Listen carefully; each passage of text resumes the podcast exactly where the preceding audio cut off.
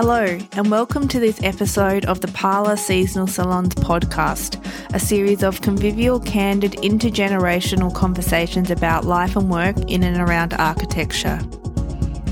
These sessions are recorded live at Much Love events around Australia, and we're delighted to share these fascinating conversations with you. Our conversationalists for this episode are Ivana Glavinic and De'Arne Matthews both working heavily in project management and the education sector, the discussion goes between each of their experiences. De'Arne highlights her architectural involvement and perspectives in both the client and consultant sides of a project.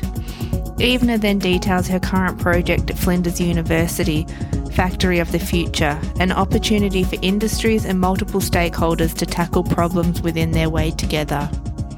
The conversation then moves to the differences between architectural practice and university, discussing the broader expression within uni and taking it into a career path. This salon was recorded live on Kaurna Country at Aurecon in winter 2022. Organised by me, Ali McFadyen, we hope you enjoy the conversation. I thought we'd maybe kick off today with the first question for you being where did it all begin? Um, what did you study and where was your first job in the industry? Thank you. I have a degree of interior architecture from the University of South Australia. And um, when I graduated, I suppose the GFC happened and quite a few things along the way. So um, the career progression didn't, well, career didn't happen at all there was just no jobs available at that time. So I did what I had to do and, and do the private jobs of the, you know, color consultancies and uh, small interior jobs along the way until the opportunity came to become a project officer here in this building long time ago back in 2005 for the Department of Primary Industries and Resources and um, commenced working within with their properties and facilities division and taking care of about 75 properties across South Australia um, and like moving people, doing uh, refurbishments, organizing architects and builders uh, to deliver projects. So that's, I suspect, the first time when I kind of thought, um, maybe there is a different career path for me in, in this, uh, not going back to architectural practice, but looking at retraining and becoming a project manager. And that's really how it started. How was it for you? I started, I guess, my first job in the industry was actually before I studied architecture. I worked for a custom home builder and I did bookkeeping, reception. I also organised all of their trades on site. Um, so I was quite hands on, I suppose, in the industry before I decided that architecture was what I wanted to study. Um, so I worked full time and studied full time throughout the most of the the course. I think fifth year I took a bit of a break, but um, yeah. So after after studying, um, my first real job, I suppose, as an architect, similar to yourself, was in the middle of the GFC environment and that was partly when you kind of found out that you had to be um, a little bit of an architect in your own career, so to speak.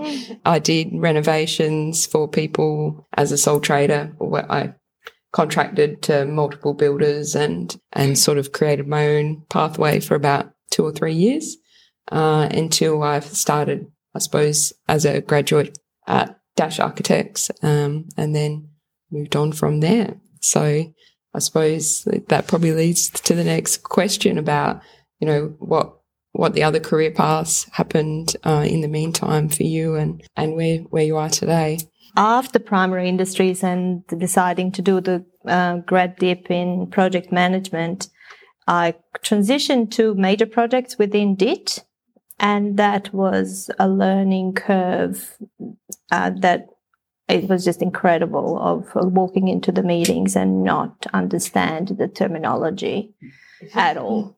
Like jersey barriers and gantries and overtaking lanes and everything else that you can imagine that project management was there. It was it was great experience in that field but it just wasn't what i knew you know. It wasn't bad but it didn't sit right And then the opportunity came from UniSA. There was an opening for the project manager within the UniSA. And I kind of thought, should I leap into this? Uh, have a safe government job, you know, great pay, all of that. So I took a year off from uh, DIT and joined UniSA to see if I was going to like it. And to my surprise, it was better than I could have ever imagined it to be. Educational institution that has a very similar strategic outlook to um, the way they go through what they do, um, very similar to how I would approach solving the problems and, and uh, living in this, in the society that we live in now. It's not only delivery of the lecture theatres and tutorial rooms for the students of UniSA.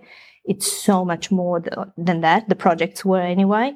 So the, the experience, the breadth of experience of never having a dull moment, always working on something that is completely different. I've, I, over like 15 years now in, um, the, working for the universities, I have not ever delivered the same thing twice, which is which was so refreshing. It's a, a, lot faster paced than the major projects within DIT. You know, the roads take 10 years to build.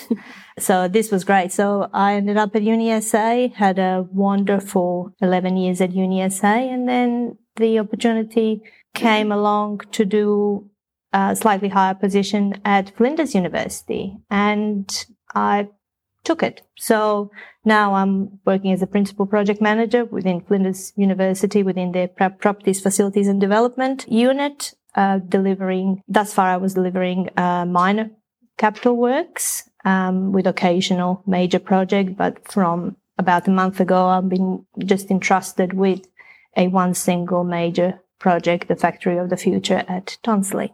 How did you get to where you're now? when I was working at Dash Architects, probably one of the um, things people might relate to here as a, a graduate was the amount of variety that you get thrown uh, into as a graduate. And um, I did everything from about 30 or 40 big boy shop fits to to working on heritage projects to ambulance stations and you know the variety that I sort of got thrown into was um, was actually quite refreshing. And you just you learn so much in those first few years uh, under some really some really great people. And then after i left dash i moved on to uh, Hardy Milazzo where i spent a great a second great portion of i suppose transitioning from graduate into registered architect. Again had some great mentors there and i also i never said no. I never learned how to say no. So uh, i took on multiple projects at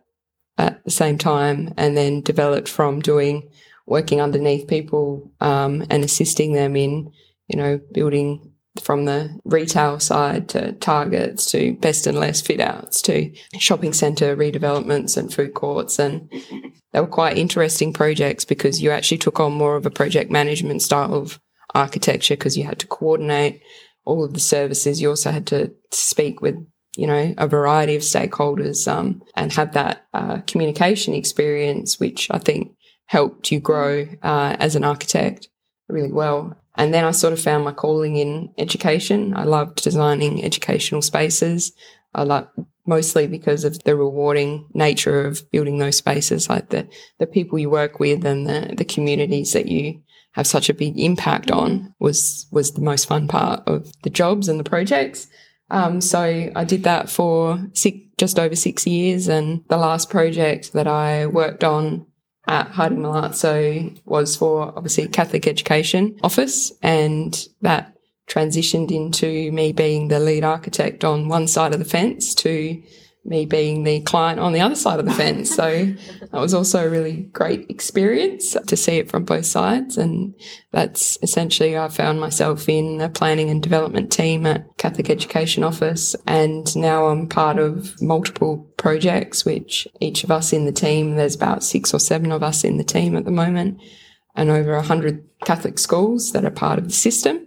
Each of those schools pretty much at the moment is doing some form of building uh, whether it's a major project or a refurb or a master plan. And so it means that a part of more than over 10, I guess, of those projects, which which is fantastic. I get to watch them happen all the way through from engaging the architect to engaging all the stakeholders and, and yeah, working with the schools a lot closer. How do you find it being now on the other side? do you enjoy it more or not? Was it daunting at the beginning? How how how is it? I mean, I'm comparing the, the yeah. delivery side, consultancy side to, to client side. The, being on the other side, you're exposed to such a world that you kind of knew existed on the architectural side and the the internal politics and the internal, I guess, structures of an organization such as CESA is is quite unique. And trying to it's taken me almost 12 months to really really understand it.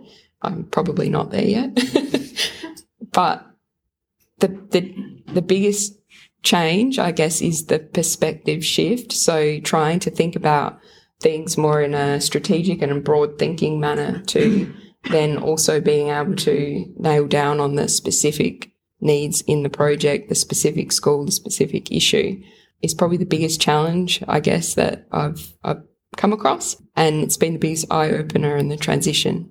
I do enjoy it. I really mm-hmm. enjoy it. And part of what I'm enjoying most over the last 12 months is actually, uh, I don't think I've met uh, anywhere near as uh, many people as, you know, architects and most of you are probably here tonight. And that's probably something that I didn't do enough of before when I was a registered architect. So you actually get to understand how different companies operate and how they deliver their projects and what kind of teams make a really good team. And you can, you can watch that through the entire project, which is really fantastic. There's lots of people out there with some fantastic skills. And I think, yeah, it's nice to be on the client side and be part of that appreciation because I think sometimes that gets missed and lost a little bit.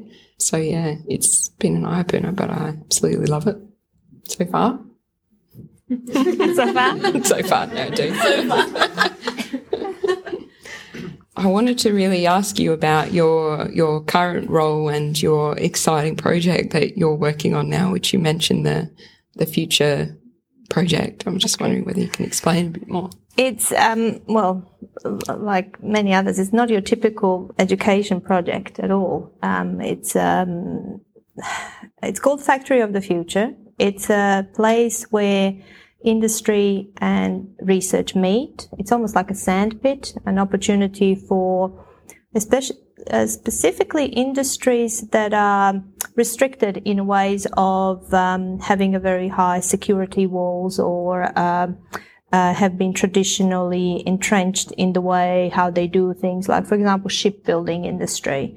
Um, what happens in a shipyard is something that's been happening for the last, you know, hundred years, and and uh, they are very slow to change and and very difficult to adjust the way they uh, resolve problems and, and move forward. And that all has a huge cloud of security over them. For them to grow, to change, to evolve, um, and, and learn from, uh, uh, from their own work, they really, what, the, what Factory fu- fu- of the Future uh, provides for them, uh, a space where they can take the problem out of the shipyard, for example, bring it, bring it to Tonsley at, um, at the line, at uh, factory of the future and allow other industries, uh, Flinders University researchers, other new startup companies come together and work on a problem.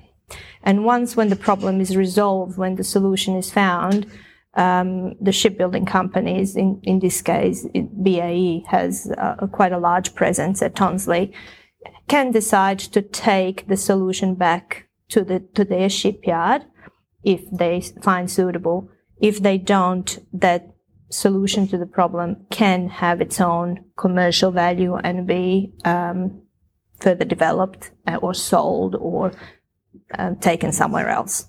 So just to create that space um, for for these uh, various industries to come together is something that um, it's not available anywhere in the southern hemisphere. There's a couple of places in um, England and Germany that have these catapult sites for for purposefully for this, and they've been very successful. But uh, unfortunately, COVID happened two years ago. We lost two years, so only now um, we're trying to catch up. And this is uh, the project that where we are creating a, a $12 million facility that will have a number of um, industries within um, that will collaboratively work um, on on these problems.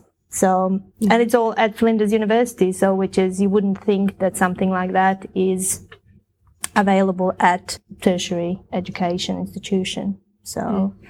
I was going to ask you about, would you ever go back to, um, consultancy uh, work or, um, you can see future in um, uh, being the client side um, person? I don't think I'll ever say never. Yeah. never. But I'm really enjoying where I am at the moment, and uh, I think I've got a long time there to to learn and actually understand um, more about education sector and uh, the workings and the strategic planning that happens within. So I'm really excited to to stay there and work through some of those goals. The exciting part of being within the education on the client side is that you very rarely get that much um, exposure to the working, the inner workings of the school. So the, you know, when you typically on the architectural side, you'll do your client consultations and you'll interview your stakeholders and that kind of process, go through those processes, but you rarely get to, to have that one-on-one time with principal, the bursar, the understanding um, how each school operates and how their pedagogy is very different across every single school. Um, so having that exposure to multiple schools is is you know the exciting part for me, and also I've got part of my passion is early learning um, and being a part of building some new early learning facilities and done some studying in um, the pedagogy around Reggio Emilia and mm-hmm. those fund- fundamental um, planning exercises. So um, and theories. So it would be really great to explore them a little bit further as well. You mentioned before how now you see a lot of other architectural firms and your mm. colleagues from um, from that industry, and like that, it was certainly for me one of the greatest things of working for as a project manager. Uh, you always have a different team. You always have a different services engineers. You have, you have, you know, like it's it's the com- the combination of those uh, sometimes can be quite great, mm. and sometimes can can be quite challenging uh, for the role of a project manager, which I suspect you would find yourself in now. Given your background of being an architect, do you try to fix things? I think it's kind of important to sometimes. Um, it doesn't come from a from a an arrogant way, which I think sometimes people can um, perceive it that way, but it comes from a. I mean, the best the best projects are those who are who are able to collaborate well together and you know understand different perspectives where people are coming from. So let's be honest out there, a lot of architects sit there and they're doing their work at whatever hour of the night and you know the hours are demanding and sometimes it just takes fresh eyes to say hey what about that? Definitely. There is yellow trace on my desk at work as a project manager. I guess the the part of being a project manager is quite new to me in that sense other than you know managing projects from a an architectural side, being the lead architect. What are some of the, the key skills, I guess, that you would have developed through your career that you think have just, you know, what are the key skill sets, I suppose, that, that you see vital um, in the industry as project management? I think the relationship building is a key point of success. I mean, stakeholder management is is certainly sometimes a great enjoyment and sometimes a great um, issue on, on the project. Uh, it, it's really quite challenging sometimes. But I suppose the that interaction with the uh, with architects, with the um, with services engineers, um, and building that relationship and um, trust within the community is um, really what kind of makes it for me um, mm. Um, in the role of the project manager because a lot of things happen um, and many successes on the project I've noticed happen because you establish a good relationship with no matter who is in the room, you know, and, and like if you can find a way to communicate from architects to engineers to the building certifiers, the stakeholders, and then to the builder, that is really what what is at the same time challenging and quite rewarding. Mm-hmm. Um, and it's, I think the communication skills will take you anyone very far in project management. Yeah, you have it pay it really pays to be good with numbers, good with numbers and and and organized because um, we hardly ever have a luxury of delivering one project at a time. Um, I'm lucky now, but um, usually you're juggling. Mm. You know, five, six, up to ten projects at a time at, at various stages of the project um, for various clients and all different teams and and that can be overwhelming you know mm. so you kind of have to find a, a good points in it to, to keep you going to keep you engaged and and interested in what's coming next and to make sure that you deliver so i think it's that constant rush uh, mm-hmm. that if you can create something like that in your own career for yourself i think that is something that will drive you i suppose I was gonna ask, have you noticed, like, given you spent 10 years in the architectural practice, I've never practiced in, in, in, um, in, in the architectural company, uh, but now dealing with quite a few architects and comparing to what we have learned when we were at uni, do you notice that there are gaps of what we have been taught at uni and what is actually happening in the real life as an architect? Do you notice, um, it, are there gaps, I suspect? Mm, absolutely. I think that's, that, yeah, it's quite a, it's quite a challenge because I, I think at, at uni I was also working in the industry and so it was, you could obviously see, I could see the gaps, um, immediately, but I think the um, it was also nice to kind of escape the reality a, a little bit in uni and be be you know not scared to think outside the box and outside the parameters. I think that that was probably the the most valuable thing that you know you could could have taken out of uni, and then so that you could think think broadly, think critically, I suppose, and then um, come into reality uh, and start working on projects in more of a, a, a different scale or a, you know more realistic kind of perspective, let's say. Um, but I think that fundamentally your your first few jobs as a graduate and your it makes the career path and the people around you uh, even more important um, in your career progression and also yeah so finding those mentors and being part of firms that are like-minded that share your same passions and um, and can actually facilitate your growth, uh, which I think is also quite, it can be quite rare as well.